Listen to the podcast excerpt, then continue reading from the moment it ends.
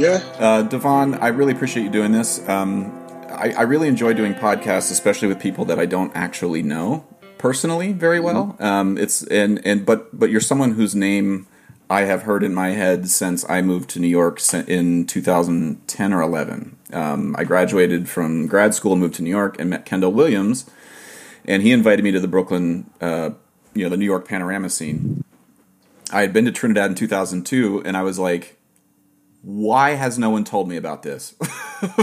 you know, and I saw, and, and, I think you had one, you had one in London at the time, or you were you were winning a lot in New York, and I was like, who is this guy that is, you know, like I anyway, just all this to say I've heard your name a million times. And before we get into sort of what you're doing now, I'm really curious if you're okay to take me back to like baby Devon Stewart and just tell me a little yeah. bit about like how in the hell did you get to do what you do? Like what was it what were you like as a kid and sort of go from there? Um I came from a, a family that that played the instrument back in the day it was like in the late 70s, early 80s. It wasn't really a profession inherited by the family, but it was like a, a hobby, mm-hmm. something that they had, had liked by the um, wayside, and they just continued with it. You know, so luckily to be in a household where my dad, he was the captain of um, Trinidad Tobago All Stars, and and my mom, she was a player of the band Trinidad Tobago All Stars. You know, my dad used to play quadraphonics. Uh, sorry, my dad used to play tenor pan and my mom used to play quadraphonics. And the year was 1984, and I made my um my my way to the Panyard, accompanied by my parents, and I saw this instrument, and um, they were really, really into it, and I was like, being amongst kids and just receiving instructions of to sit, or I could take time to go and play, or whenever they get arrested, I might take my mom pan six and take a little knock on her pan, and take my dad six, take a little knock on his pan. And there and then they, I, I found out that um, I have a liking for this. And um, it was just a like until uh, my dad got the responsibility to keep pans home at the house where, where I was living in Tobago, Scarborough. And out of curiosity, I would just start playing pan, and my dad was taking time to show me songs and show me music that the band was playing, and I was just responding very, very quickly towards it. You know. Well, I'm sorry to interrupt. I mean, I'm curious, just because of the little bit, like I, my introduction to to Trinidadian culture was through Cliff Alexis when I was in high school, and you know, he told mm-hmm. me a few things. He showed me some scars on his head that he was hit by policemen. You know, like growing up, and you know, I'm I'm 17 years old. I'm a white kid from Ohio. Like, there's just some things that I've never experienced. And you know, he said those things to me, and then he went away and tuned for yeah. like for like a week, and then disappeared. And I was like, "Who is this wizard that just walks in here?" And and but he was telling me things that now, as a 42 year old man, I'm like, "Oh wow, okay, I didn't realize how hard it was for him." To, yeah. to love the pan yeah. at that time, and so I'm curious for you. Were you as a as a kid recognizing any of that sort of like the class system in Trinidad in terms of the upper class looking at folks like not you know seeing pan men and women as legit? No, no, no, no. I, I, I, I wasn't exposed to that, no, but I, I heard of stories, mm-hmm. and I was given the the knowledge of what took place in the past with individuals who wanted to penetrate um, a life in, in, in music and with, with, steel pan in general. Mm-hmm. And I, I um, put all these things behind me. I had, I had all these negative things of um, the um, the steel pan clash wars that took place in yeah. the past and stuff like that. And I eliminated all these things and I went went head in first because this is what I saw, this is what I loved, and this is what I wanted to be a part of. And I just received the, the full support from the family and what my decision was. So everybody wanted their, their child to to make up their mind and decide what they wanted to be, if it was a doctor or a police or a firefighter or the question was drawn into me by my parents, you know, what you want to do? And I said, I want to play music. I want to play steel pan. And they gave me the history. They gave me some knowledge of what took place in the past. And I was say, yo, I'm going to go go ahead and do this, you know, because, you know, times change and things are going to change and things are going to get better. And here I am, 2021, and know, just living the dream that I have I've put in place, where I said to my parents that what I want to do, and and, and this is it. Um, I never had that um that negative thoughts of of fighting against the lions or the hyenas or the piranhas in the ocean. And I, I just I just persevered and, and, and sacrifice and make time to to, mm. to nurture my craft and to make it happen. You know. Yeah, yeah. Well, it's I mean the, I you know I'm asking the question a little bit out of ignorance and but a little bit out of like my experience when I as a foreigner when I come into a pan yard most often it's the older folks who come up to me and they immediately start telling me about all of the troubles that they had you know whether it's a pan yard in Brooklyn or it's a pan yard in San Fernando like the, I know the 15 guys are going to come up and talk to me and start telling me all the ways I'm drilling incorrectly because back in 1983 this is how this was done you know? And there's a part of me that has the little bit of a like like we don't even know each other. Why are you yelling at me all of a sudden? But also there's a respect for the culture there that i think as a foreigner i've just noticed and tracked that that history is, is crucially important. And i'm, I'm curious very very important. Yeah and as, but and i would say for me for me as a foreigner it's important but i'm curious for you as a young kid in trinidad who is now like you are now in a position as an arranger and as a performer. You have a reputation not so different whether you like to hear this or not not so different than like jit samaroo or boogsie like and there's young kids who are playing in bands that you're working with. Were, as a young kid did it ever dawn on you that you're like i'm jit samaroo's right there. You know or boogsie sharpe is right there. And like what what was that like as a kid growing up around all of these people who we now look at as like the fathers uh, in terms of arranging and writing music and performing like what was that like for you as a kid it was it was a a, um, a marvel time for me because um, as you know, Trinidad and Tobago is two islands, and everything was taking place in Trinidad. Mm-hmm. Tobago was just out of the the wilderness, and um, back in the day, I used to be watching Panorama and Pan events back on TV, and I had this this um, saying that um, everybody wanted to be like Mike. And that Gatorade advertisement of um, wanted to be like Mike was like resonating in my head and all the time, you know. It was the year 1987 and I heard Dr. Jit Samaroo's arrangement of um, Pan in A Minor. I heard it and I want to be like him. I want to be like him. But I couldn't be like him and be in Tobago at the same time. I had to go to Trinidad. Hmm. And he was my biggest hero, one of my biggest heroes, my idols a guy who was opening a platform and a, and a way for me to, to be where I am today. And to make my way to Trinidad on a, a weekend basis, every weekend, because I was going to school at the point in time. As I said, with the support of the parents that I had, my mom and my dad and the extended family, I made my way to Trinidad and I was on 138 Charlotte Street, just walking to the Panyard and was like, wow, this is the guy that I just saw on television. Mm last week or last month and stuff like that. And I'm in the midst of I'm in the midst of royalty. I just wanted to go up and talk to him, but then again, too, there was like a, a barrier between me and meeting him. But yet, still, I still acknowledge the fact that I was in his presence at the point in time, and that goes to all the, the arrangers that I that I look up to, that, that that really made it happen for me. Because Renegades was the only steel band that I made my my my presence be felt in a Panyard that I had to put my face through Panyard. And I was like, wow, this is Glenn Boogsie Sharpe. Oh, this is Ray Holman. And I was like, I'm in the midst of royalty. I'm in, I'm in the midst of, of virtuosos that I one day will be able to talk to, will be able to have a conversation, to get ideas. And I was really, really scared and really shy to walk up to these guys. Mm-hmm. And um, but yet still, you know, the heart was big. The heart was really, really big and, going out to, to, to meet these individuals. And um, and I did it. You know, I, I just introduced myself and and it wasn't like, okay, yeah, one so then they leave and they go. You know, we exchanged numbers and the communication between myself and Dr. Jit Samaroo was there the communication between myself and um, Robert Greenidge was there, mm.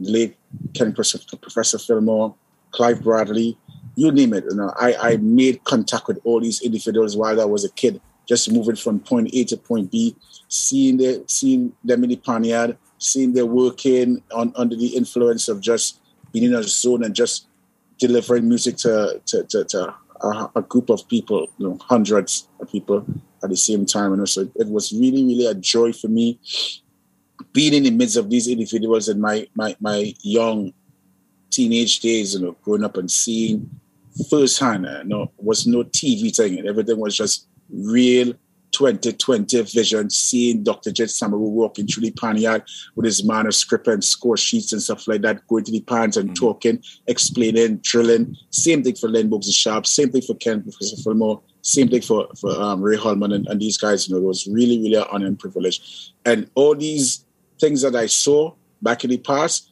is things that I, I work on and I try to, to bring it.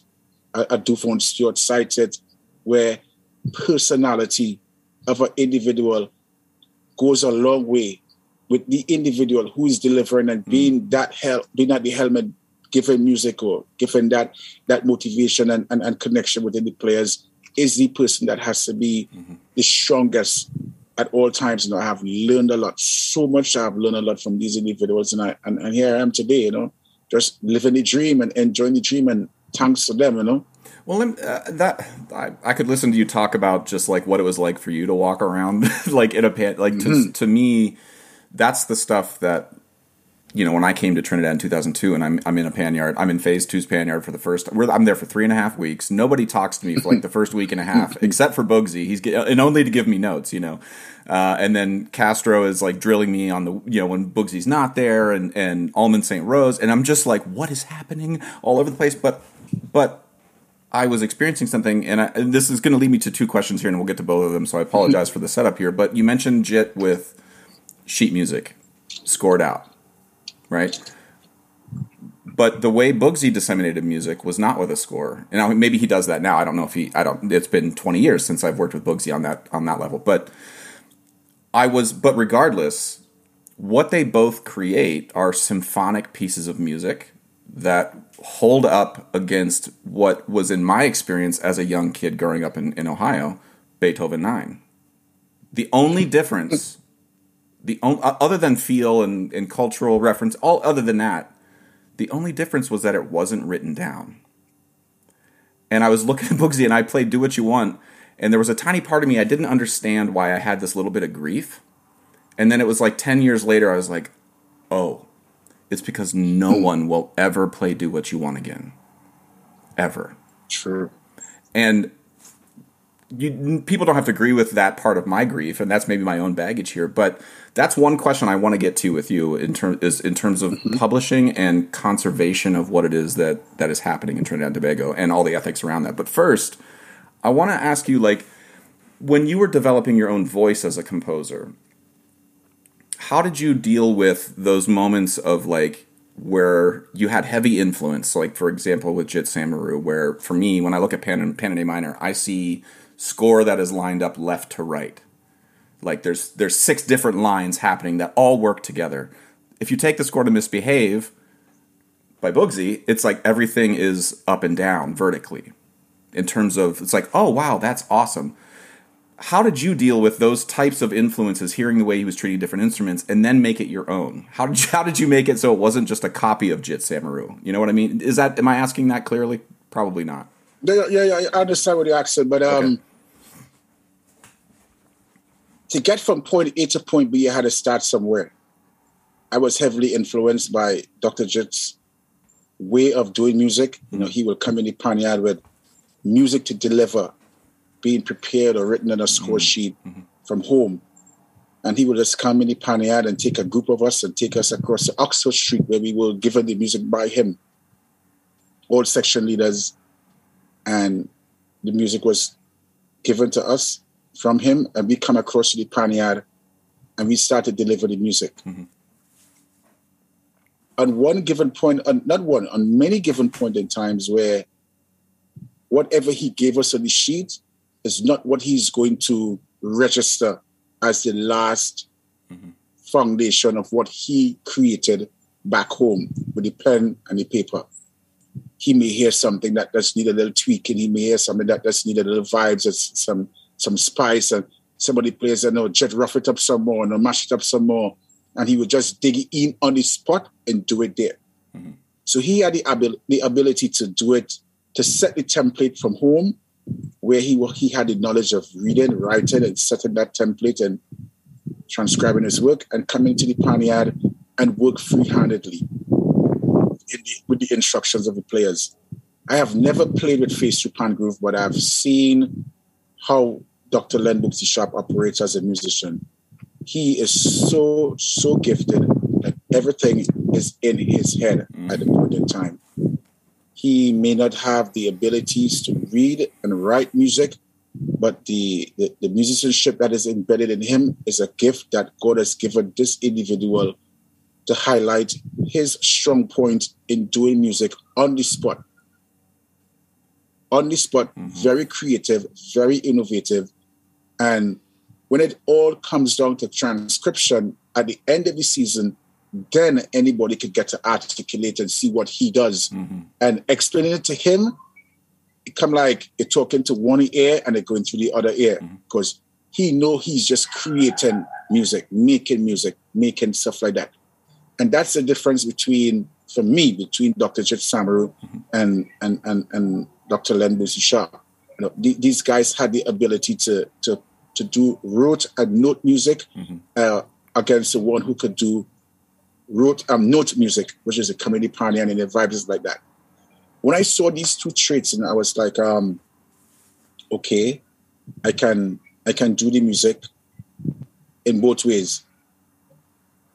Then again, I mentioned before the personality of the individual coming to the pioneer to relate the music onto the to the individuals is a big part of it. Once you have a crew of people that believes in you, the sky is not the limit. You just keep on going mm. and going and going. And that happened for me when I landed the job at BPTT Renegades. In 2012, it was like filling a big shoes mm-hmm. that Jit Samaroo started back in the 70s. I was in a position to receive comments of critique from people on the ground that I was something like Jet. Mm. Hence the reason I couldn't get away from it because this is what I was taught and this is what I was mostly around at the point in time. Mm, mm-hmm. And I was like, um, I just sat back and like, if you go to a music store and you see a book, learn how to play jazz solos and improvisationals by Oscar Peterson. You read the book from top to bottom, and that that information will resonate in your mind. Who will you song like? Who will you be like? Oscar Peterson. But it now comes down to the point where the innovation, the creativity that is embedded in the individual to fusion his own vibe, his own energy with the doctrine that he received from the earlies, from that said book he wrote, he he he was reading. Mm-hmm. And that happened with me with Renegades. Mm. I had the, the opportunity to listen to, to find a trademark that Renegades is being Renegades, work on it, enhance on it, bring my brand, bring my flavor, bring my style to it. And here and, and then again, 2021, and I'm just evolving every single time. One of the things that's, that helped me along the way is listening to different genres of music. Mm, mm.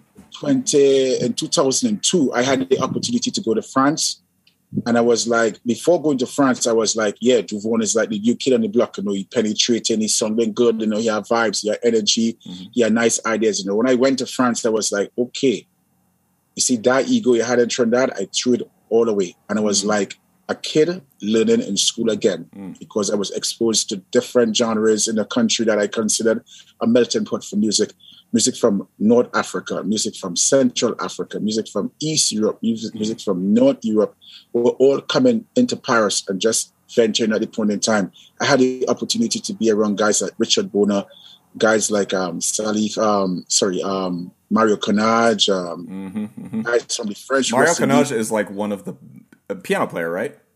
A piano player, yeah. yeah. Like I, a, I listened to him through Michel. Michel uh, oh, no, no, no. Um, uh, he plays with um, crap in um, Sakésho. Yes, excuse me. Yeah, I was thinking Andy, with Andy Narell. Yeah, that's where I got. Yeah, he plays on Andy Narell. Yeah, first got turned on to him, and it, he blew my mind. Yeah, he blew my mind away when I when I was in, in the midst of being a part of um, Sakésho where Andy Narell was supposed to do a gig in Malaysia called the Gintan Jazz Festival, and he wasn't available to do it. And I got the call to come and do the gig. I was like, wow, I'm in the midst of royalty. Mm. I'm like, I'm in boot camp. Yeah. And I was listening to the ideology, the, the creativity, the mindset that these guys had, the will, the heart, the passion that they put into music because it's an occupation for them. Mm-hmm. And they live, eat, breathe that shit every single day. Mm-hmm. And me learning polyrhythms and Western African rhythms and Northern African rhythms and and um, French rhythm patterns and stuff like that. And I put it into use where I can institute it and integrate it back into Trinidad Tobago culture. With the Panorama genre uh, music was concerned, it was mind blowing.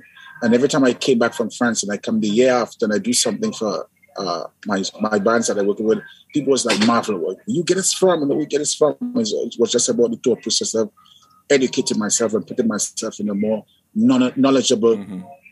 mindset to, to receive and to accept every genre of music that is out there. The creativity that is inside of me is very, very big. It's it's mind blowing, and I just exercise every single weakness that I had at the point in time with the knowledge and and and and, and, and um, wisdom that I got from outside mm. in being around these musicians and listening these creativities and stuff like that. And that is something that I, I have to um, applaud the past generation of musicians and arrangers and composers in the steel pan fraternity that where they got the knowledge from and where they exercise their knowledge from, they spread it globally to everybody. And Jit Samaroo was that individual. Ray Holman was that individual. Dr. Len Boogsie Sharpe was that kind of individual. So doing it with Renegades, it was like, I wouldn't say a walk in the park, but it was like an experiment every year because, as I said, I embrace the fact in listening and appreciating all genres of music that God has placed on planet Earth for me to use and to transpose back onto the music with steel pan globally. Well, the, the, the conversation uh, around influence and appropriation of like how you how you absorb other cultures' music into your own is something that uh, was was immediately apparent to me again in 2002 when I went down there for the first time.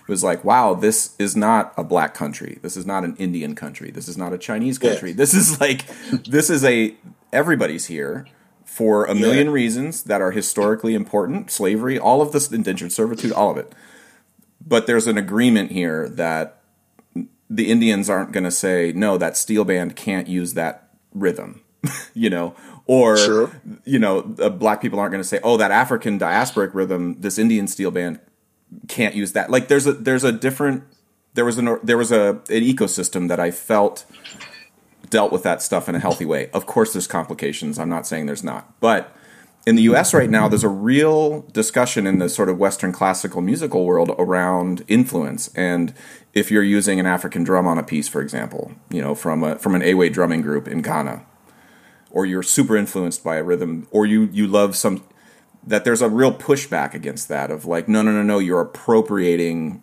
you're stealing from another culture. And I'm curious for you, uh, the reason I ask this question is because when I came to Trinidad for the first time, there was a real sense that I remember a few few people asked me where I was from and wanted to know exactly where I was from. I was mm-hmm. from Akron, Ohio, or I'm, I'm, from south of Akron, but I, I, I, was in school in Akron, Ohio, and yeah. the term cultural thievery and cultural appropriation mm-hmm. was made very clear to me at that point. And I'm curious mm-hmm. for you, how do you see the now? Now also now we're 20 years later. Steel bands are now all over the world in a way that they weren't mm-hmm. 20 years ago bands are in Japan, bands are in Idaho, like like everywhere you go. How do you perceive yeah. the way now these cult this culture is being absorbed in other parts of the world? How do you how do you view that? Do you view it all healthy? Do you view it with any sort of skepticism? Do you view it with how do you see it? I, I don't have any skepticism where it's concerned. You know, music is there to experiment. New music is there to to to take to a different level where they can enhance on one's creation. You know, um, back in the day, you know, um, Jit Samaroo was being critiqued on using a lot of rhythm changes back in the days, and they were saying like, you know, he was not he was not sticking to the to the spirit of carnival, but he was exhibiting something that people not, was not really penetrating in terms of respecting what is out there that God has provided each country with a culture, an identity, and he was just replicating it to show that the world is diverse and and, and um bringing it back to steel pan music is what he did at the point in time until people start doing it afterwards and they got to accept that yo this music is one of the greatest universal language that god has placed on planet earth for us all to absorb every single thing that is out there.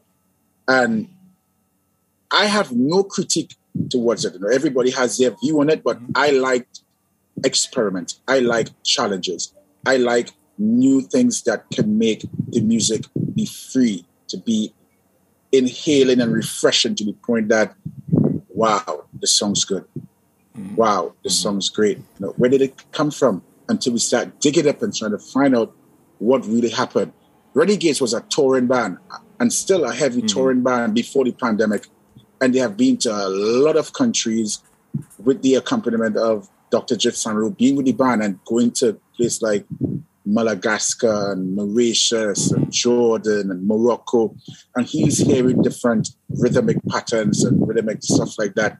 And he would be on a plane traveling from different country to country with a headphone just writing music and just integrating different ideas and different rhythmic patterns to songs and to try to come back to Trinidad and implement it in one of his panorama creations. Mm-hmm we had a marvel time working with that situation, and we gave him the, the power to, to do what he was doing. Again, he was critiqued for it. He was being questioned about it. But then again, too, it's like now the way of life. Everybody has to accept what is out there and integrate it back into their to their whole soul and their own being. So I have no critic, no no no critic towards it. Are there anything for you um, that are like? Uh you know, I don't know if you have any sort of irrational no nos. Like for me, in this, like, I, just because I grew up playing steel drum gigs at, in Akron, mm-hmm. I was asked to wear a flowered shirt a lot. And I, and I'm, Devon, I'm just being honest. My podcast is called Concert Honesty.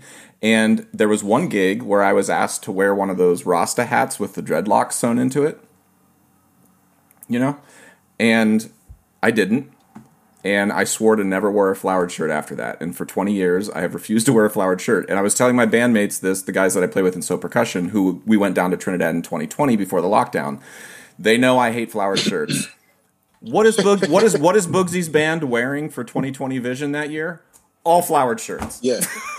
and I was and they all they all turned around and looked at me and they were like, I thought you weren't allowed to wear flowered shirts. And I was like, well, I'm not Boogsie Sharpe. I'm not, you know. But anyway, so that's an irrational no no for me that I kind of still stand by. Like, if I can avoid wearing a flowered shirt, I will. But I, I support you in that. I support you in that. but I'm curious for you. Are there are there anything that for Devon Stewart when you see it, you go, you sort of clench up a little bit?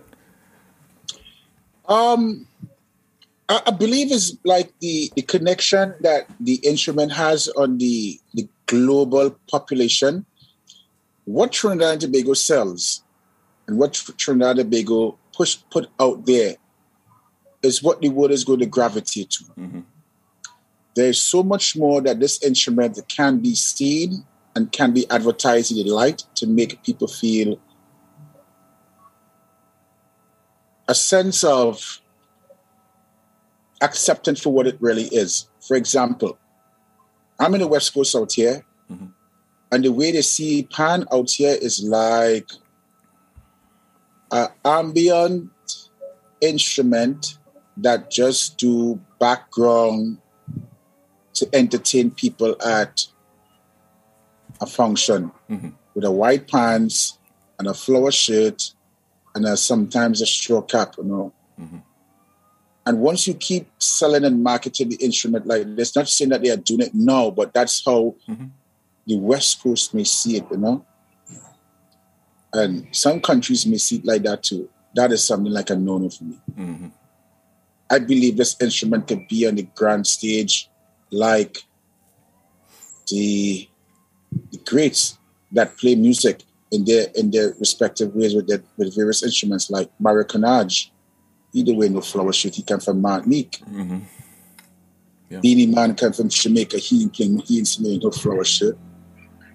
You're supposed to set an identity and, and be on the platform with these guys and be on the platform and, and, and, and project a light that what we see this instrument there. Andy Narell, he's flamboyant in his own way. You don't see him in no flower shirt. Mm-hmm. But then again, too, know, is the, the, the look, the presentation, sells the instrument big time. And if we keep making these promoters or the people that hire us give us restrictions on what to wear, it becomes a problem for me. Mm-hmm. And that and that's and that's that's a no-no for me. Vision 2020 for Steel Pan is about making our instrument becomes world globally accepted to stand alongside any performer, any instrument with any genre of music and just go out there and do your do. And I positively believe in that mantra. Hmm. We have a, a we have an instrument that has a voice that can speak volume for itself. And the only way for that to happen, the respect needs to come in a hundred percent, big time. I think that's been the hardest. We must not be seen. We not. We, we must not be seen as a, a, a, group of individuals that come from a Caribbean tree, a Caribbean country where coconut and sea and sand is there. So you have to portray coconut, sea, and sand. Martinique has coconut, tree, and sand. Jamaica has coconut, sea, and sand. Do they wear these flower shirts? No. We come to play music. We come to deliver music. Everybody's in their own space where they can present their style of music with steel pan music going forward. So it doesn't mean that I have to be coming from a Caribbean country to wear the flower clothes and mm-hmm. Yeah. Well, it's it's something too. I mean, when uh, when you're far enough, like when you're two or three hundred years removed from a particular start of a, an instrument, for example, the the violin. The violin is not a suit and tie instrument. It no. was a, it was a folk instrument. Came from very dirty places, very grungy background in the woods. You know, like and what they made it, what they made it today, they made it today as a jacket and tie and a cummerbund or a cummerbund or whatever. Like you know, and it's and yeah. so what uh, the only reason I appreciate your answer here very much because and I, I wasn't trying to bait you into the the, the flowered shirt conversation no, no. but I I appreciate what you said because for me it's I hear Cliff in my head anytime I I think about a flowered shirt I I just think like would I wear this around Cliff and the answer is always no because first of all, Cliff would never would have told me what to wear. Second of all, he would have gone if you saw me in that shirt, you know, and and totally agree. And I and I'm just saying for you, I, I think your point of respect and cultural respect, uh, especially of the history. If you want to be really authentic to what a steel band would wear, buy Kim Johnson's illustrated story of Pan and wear that. True. True. Wear a wear a sailor outfit. That's more culturally accurate than wearing a flower a flowered shirt, if I'm not mistaken, right? You're cool. You're cool with that. You're cool with that. Anyway, just saying, I really appreciate. I really appreciate that answer, and that leads me to my my sort of uh, bigger question here about publishing. Um, I think when it comes to cultural legacy and how folks are remembered, whether you like it or not, whether Beethoven likes it that way or not, he's remembered by his music now because we don't know what his voice sounds like. And in 200 years, people are going to look at you you the same way and wonder what was he saying. And I'm curious for you, what I personally have a real like fear, like anxiety about the number of pieces that get created every year, both in New York and Brooklyn, London, Toronto, Miami. Um, you know, and how many of them get written down and put up on a site where somebody could purchase it and play it with their band in Texas. I bet there's a maybe five out of every year that maybe get written down and put out in any way that and maybe I'm missing it all. So I'm kind of curious for you, Devon, like what's what are your thoughts on that? Is my fear accurate? Should I have anxiety or should I just stop worrying about that? No, you have to worry. You have to worry. You have to worry. Um, if you ask for a panorama arrangement from Solo Harmonites in 1976, you wouldn't get it. Mm-hmm. I believe the guys that, that started doing it was the guys at Panyard Inc., mm-hmm. Ron and Shelley. They yeah. came to Trinidad and they started to transcribe mm-hmm. music to have in the universities globally, yeah, more extensively like the US. And there was a, a need to to advertise and to showcase the creativity that creativity that is embedded in the arranger of that said song or arrangement or band. Mm-hmm. And we never really took it to the point where it can become a lucrative business, where we could take our intellectual property, our intellectual mind space, and put it and document it and have it published so that people could have a piece of what is out there from what we create mm-hmm. musically with the original composition. You could walk into a store and ask for any classical music. Mm-hmm. You could go to any website and download and ask for any classical music composed in the medieval, in the Baroque, in the whatever period that is were available in the past, and you will have it at your disposal from any of the said composers: Beethoven, Tchaikovsky, Wagner, Chopin, Bach. It's there. There are few musicians in the steel pan fraternity that do it or have it at their disposal today. Dr. Ray has it. Dr. Len Boogsie Sharpe has it to a point of what Pioneer did.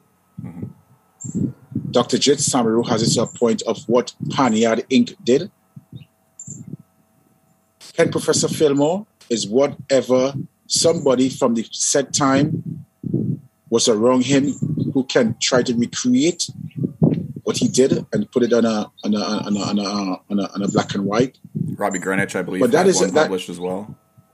Pardon me? I think Robbie Greenidge had one published. Uh, yeah, what, Robbie Greenidge had one published, and which leads me to some of the mistakes that were made in the past by people in the steel pan fraternity that they missed out on mm. in having the work written and published and marketed in such a way so next 200 years that work can be accessed through this medium so that the royalties of this individual can be grossly attained. I started back arranging in the year 20, or 2002 with um, a blog at Pan Groove. And we was just, I was just going through the phase of just playing music, arranging music, mm. and not thinking about writing and transcribing and, and having my work documented to the point where I can have this score available for a single pan band in France or mm. in, in, Japan and stuff like that. Because there are single pan bands all over the world. A lot was done to the point where I saw the mistakes that were made and I have capitalized on the mistakes made and make it to a positive to benefit me personally. And I try to encourage every single arranger who is on the scene today in the steel pan fraternity, document your work. Because you never know what could happen with that piece of work going forward. From the band that just came on the preliminary stage, document it. The band that just make the semifinals, document it. Mm-hmm. The bands that make it to the final from first place to 10th place, have it documented. Have it and make it something that it can be placed on a publishing platform that John and Jane Public globally could have their hands on. In 2012, I started to document my arrangements, maybe for Renegades, for Pan Elders, for Trinidad and Tobago Defense Force. I'm now in the process of documenting my single pan work mm. because I see that there is a positive that can come from it, where universities in the US, in Europe, in Asia, Africa, and Australia can have this piece of music at their disposal whenever they want to get it. Mm-hmm. Because if you if you ask it now for Len Boogsie Sharpe arrangements of Magic Drum on a score sheet, you will never get it mm-hmm. because it was never documented. If you ask for Coffee Street by Andy Narell, you can't get it. Mm-hmm. So I, Duvon Stewart, just trying to educate my brothers and sisters back home And for those who in the US who are not doing it, and for those in the UK that not doing it, start documenting your work because you never know what could be happening with your work in these institutions that want to find out and want to be a part of what goes on in the mind of the individual doing an arrangement. You know, it's one of the th- publication side. The publication side, I have not. I have received offers from uh, um, um, a couple publishing groups to have my music on. And this whole pandemic that I've been through right now, I like to tell the judge, it placed me in a, it put me in a place where and I can recalibrate and just go back in the zone and say, yo, Duvon, this is what you was doing wrong. Have this done, have this done, put this out there, put this out there so people could have 100% access in having it done. I'm in the process of doing some, of meeting with some publications company while I'm in the US here mm-hmm. to have my arrangements arrangements be on the shelf for universities all over the world to have access to. From 2012 Renegades up to 2020, Pan Elders, Trinidad and Tobago Defense Force, all the music has already been scored and documented. It's just to have it publicated to the publishing company so that people can have access to it. And if this is a template for brothers and sisters in the steel pan fraternity to follow, I assure you guys it is the right thing to do because Beethoven, Tchaikovsky, Bach, you can access their music. But if you ask to access the work of BJ Marcel, with Katzenjammer and Tobago, mm-hmm. you cannot get it. It come like wasted music just going on the train it's not wasted until you take time to document it, and there's time to document it. There's time to document it.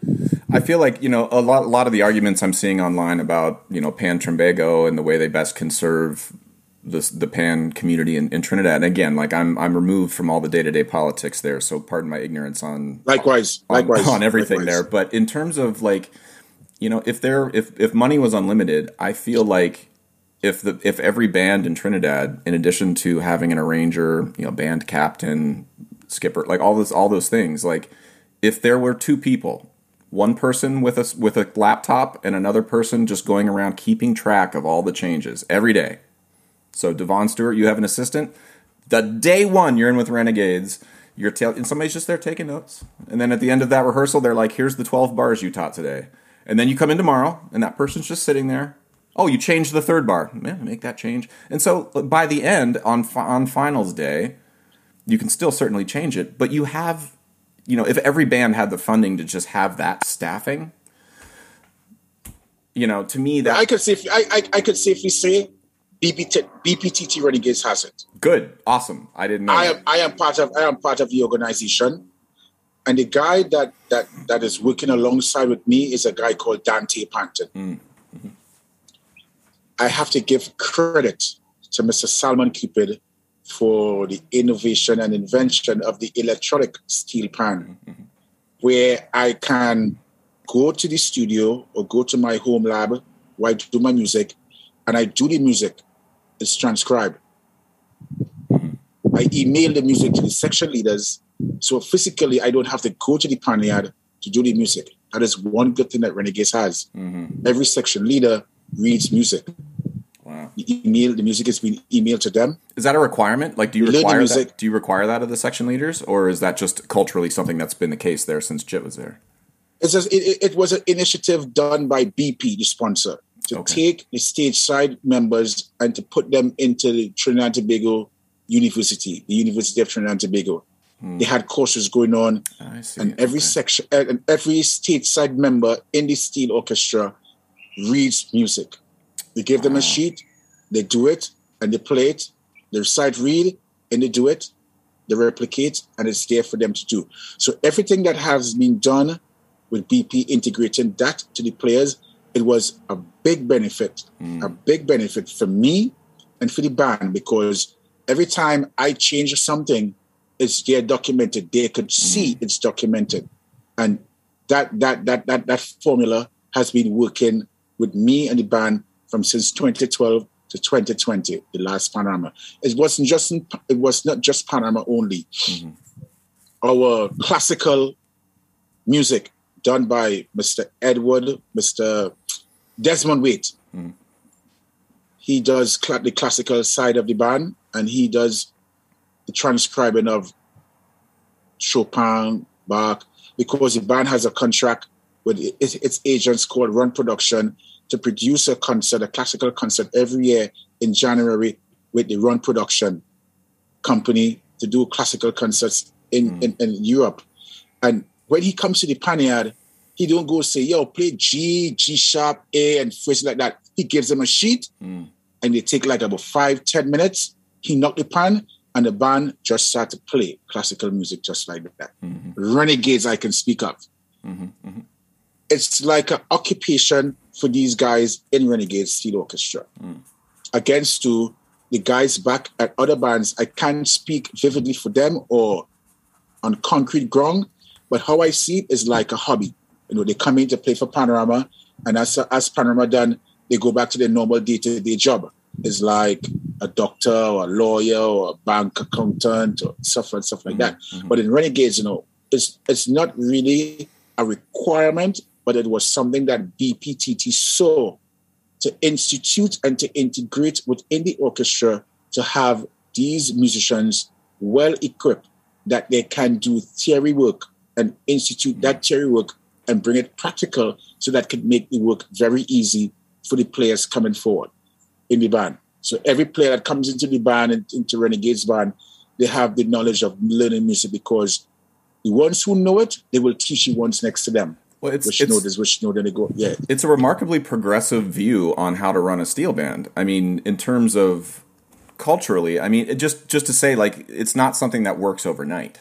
You know, like BP True. didn't didn't say that, and, and, then like started on a Monday, and then on Wednesday everybody's reading music. Like this mm-hmm. is a decade long investment that is now in a spot where it's paid off. Only only to say that I, I want to encourage anybody who's afraid of making those sorts of investments, they pay off. They're worth it. It you know? pay off. Yo, yeah. it, yo, it pay off big time. It pays off big time.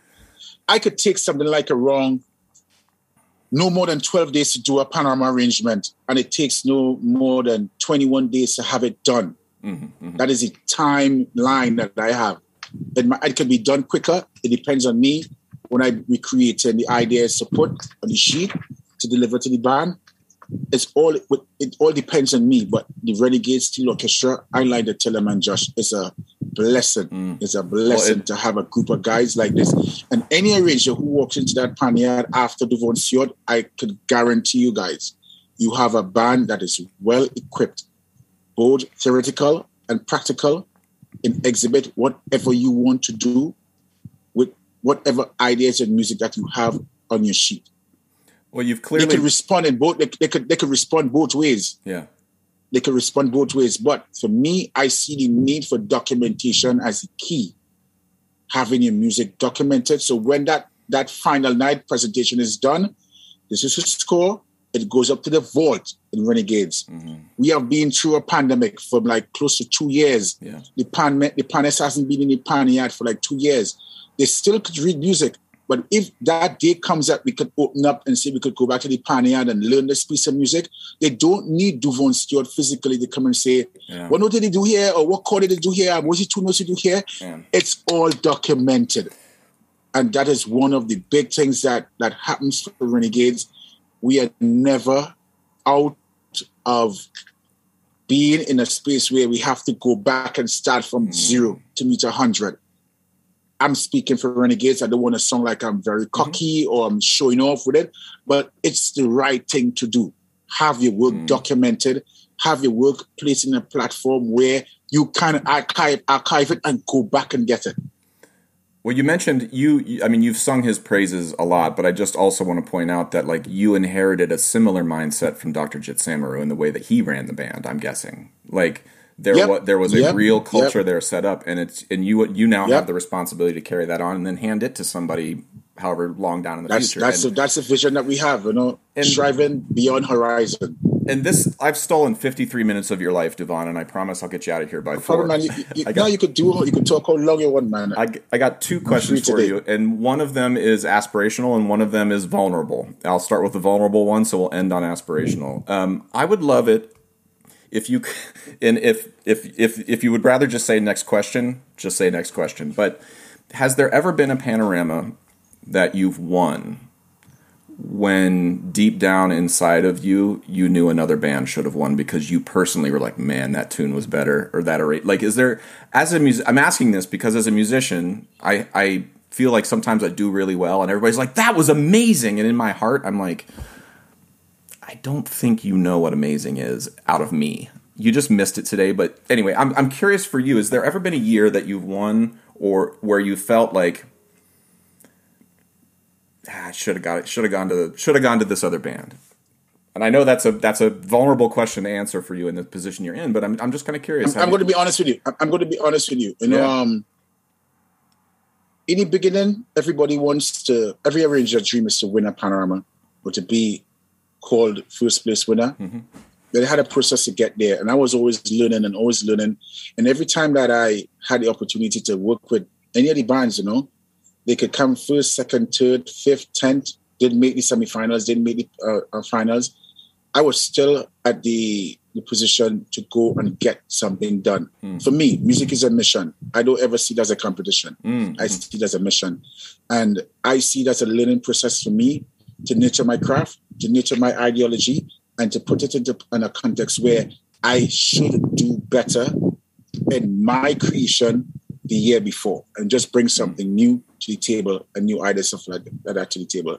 To all the bands that has been in front and all the arrangers has, that has been in front of Duvon, when seven people say that you have won, I congratulate them. I gave them calls, I gave them the kudos. Mm. But at the end of the day, I'm going back to that drawing board and just try to recreate myself and put myself in a position to, to bring new ideas and new music to the table so that I can feel refreshed, the players can feel confident, and the masses out there, you can't please everybody at the same time too. Because the seven people that listen to, to, to you at the point in time may not really have the capabilities to, to listen to six or seven voices at 124 BPM for eight minutes or 10 minutes consistently mm-hmm. for, in a night duration to come up with a winner. But it's just like at the end of the day, it's the vibe and the energy that is integrated in the minds and hearts of people in Trinidad and Tobago that, that, that has this camaraderie of the competition element that say we have fanatics. My band beats your band, and this band beats that band, and, and, this band, you're a song better than you tonight. And this and that. Me, I go with the mantra of music is a mission it's, it's a competition. It's, it's not a competition.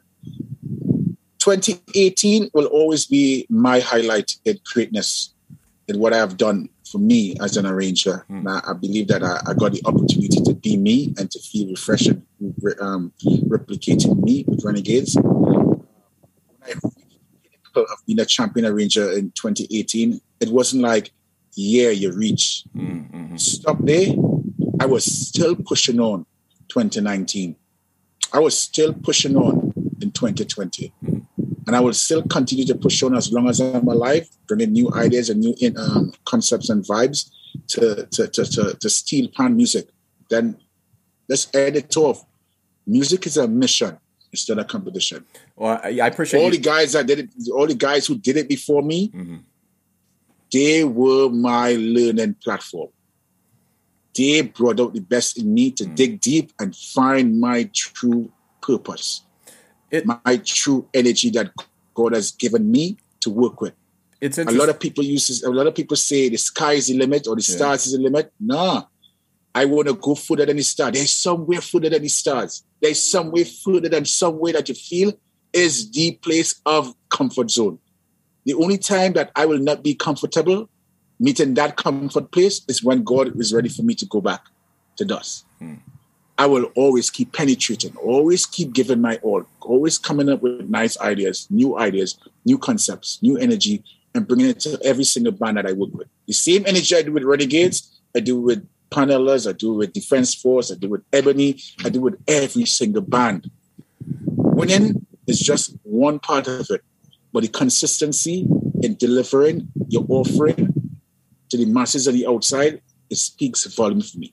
Well, this brings me that that's a great answer, and I and and I appreciated it because the premise of my question was that you saw it as a competition, and of course, if you don't see it as a competition, then you're going to give the answer you gave, and so I appreciate that. Um, uh, I'm mm-hmm. curious now, just to sort of like just to wrap up, what what haven't you done in Pan that like it has is there anything in your in your compositional sort of like dreams when you're you're by yourself and you're like you know if I just didn't have this logistical hurdle, if I just had this amount of money, if I just had this thing, like I could do this thing with Renegades that no one's ever done, or Pan Elders, or whoever it is. Is there anything that like, I mean, again, don't have to let the cat out of the bag if you already got something in the works, but like, what haven't you done that you really want to do right now that no one else has done? Man, I have so many ideas in my mind that's plaguing me for, for many, many years to try to bring to the table where steel pan music is concerned, you know. Um, the views and comments I'm going to make with this this this this this, this answer is all about Devon Stewart. For me, I see a monotony. Hmm.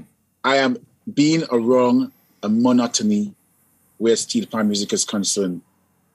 We don't really take time to push ourselves in trying to experiment because when you experiment, prepare to fail and to receive critique answers along the way. The only way to get it correct is when you get that critique from John and Jane Public to manifest it, nurture it, make it better going forward. With that being said and done, I have a lot of plans that I have on my mind that I want to do that nobody in Steel Pan has never really ventured doing.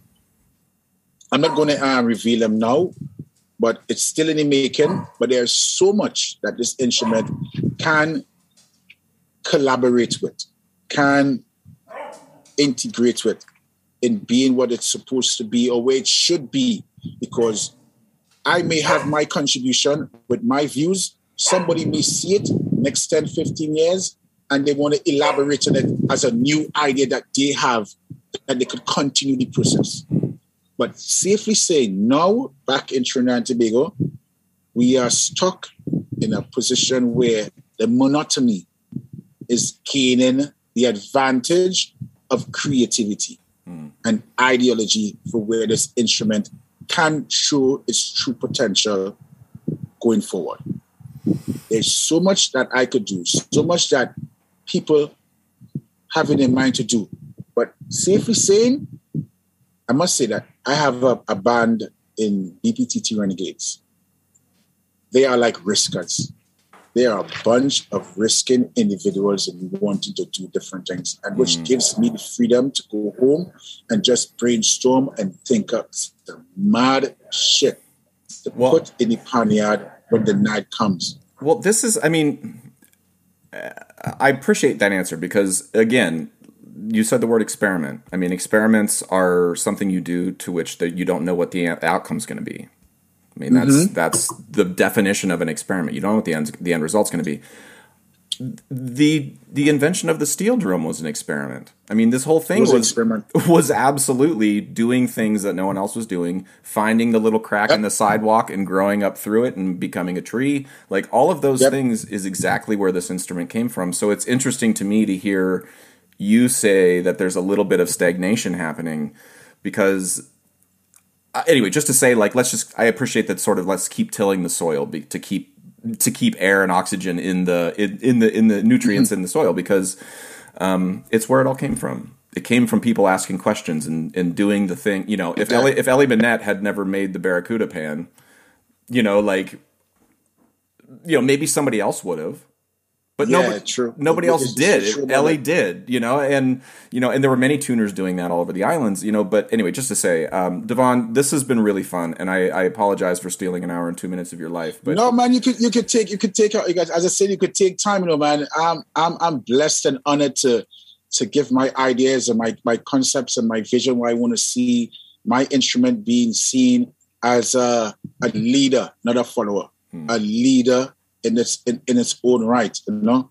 And I say, you know, once we back home in Trinidad and Tobago take the time to respect it for what it is and set that example in being a role model and a template for others to follow, we can all come together and gross ideas and gross knowledge to, set, to, to make this instrument be what it's really supposed to be. Mm. Pan is much more than panorama. That's all I have to tell Trinidad and Tobago. Pan is much more than panorama. There's so many months after the month of March mm. for us to experiment and to put things into perspective so that the music and the instrument can be viewed as a 12 month instrument, not just a two month instrument. We have to put the groundwork in to make it happen.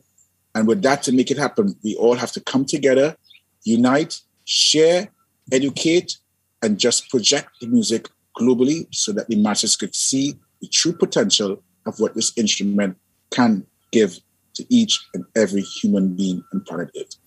I Duvon, I couldn't say it better, so I will just leave it at that. That was a really, I, I really enjoyed this chat. And my policy with the podcast is my door's always open. Um, if there's anything you ever, if I say something on a podcast that you listen to and you're like, I need to talk to this dum dum because we need to set the record straight. Yeah, just hit me up. You no problem, where, man. I'm, I'm here. I'm here, man. I'm here, man. Um, but I, I hope you stay safe and healthy, and I really hope that we can connect and grab a beer or something in Trinidad or Brooklyn or wherever. And um, I'm, I'm, not, a, I'm not, a, I'm not a beer drinker. Sorry. Or, or or whatever, a cran apple. I don't care. Whatever, whatever. An apple J. I'm loose. Drink I'm, some. Drink some water. Drink some water. Okay, sounds good. Well, stay healthy, Duvon. Hennessy preferable. Hennessy preferable. we can do that. We can do that. We can do that. All right, man. Take it easy. Stay safe, and we'll talk soon. Yeah, man. Okay. Yeah, man. Blessed man. Thanks very much for having me, man. All right. Likewise. Take care.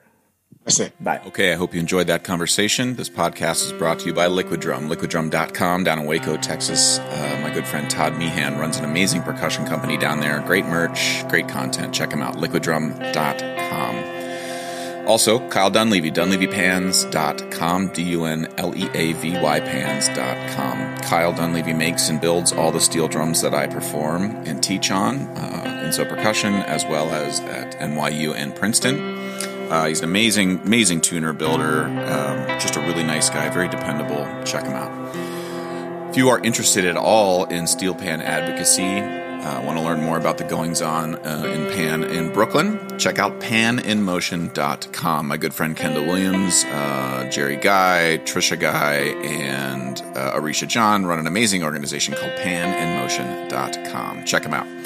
And finally, Alejandro Mirage runs an amazing uh, clothing apparel company in Brooklyn that is steel pan centric. You can check him out at mango chow, C H O W, clothing.com. I own a bunch of his shirts. They're amazing, very stylish, uh, beautiful, beautifully made. Check them out. MangoChowClothing.com. Okay, hope you're well. Talk to you soon. Bye.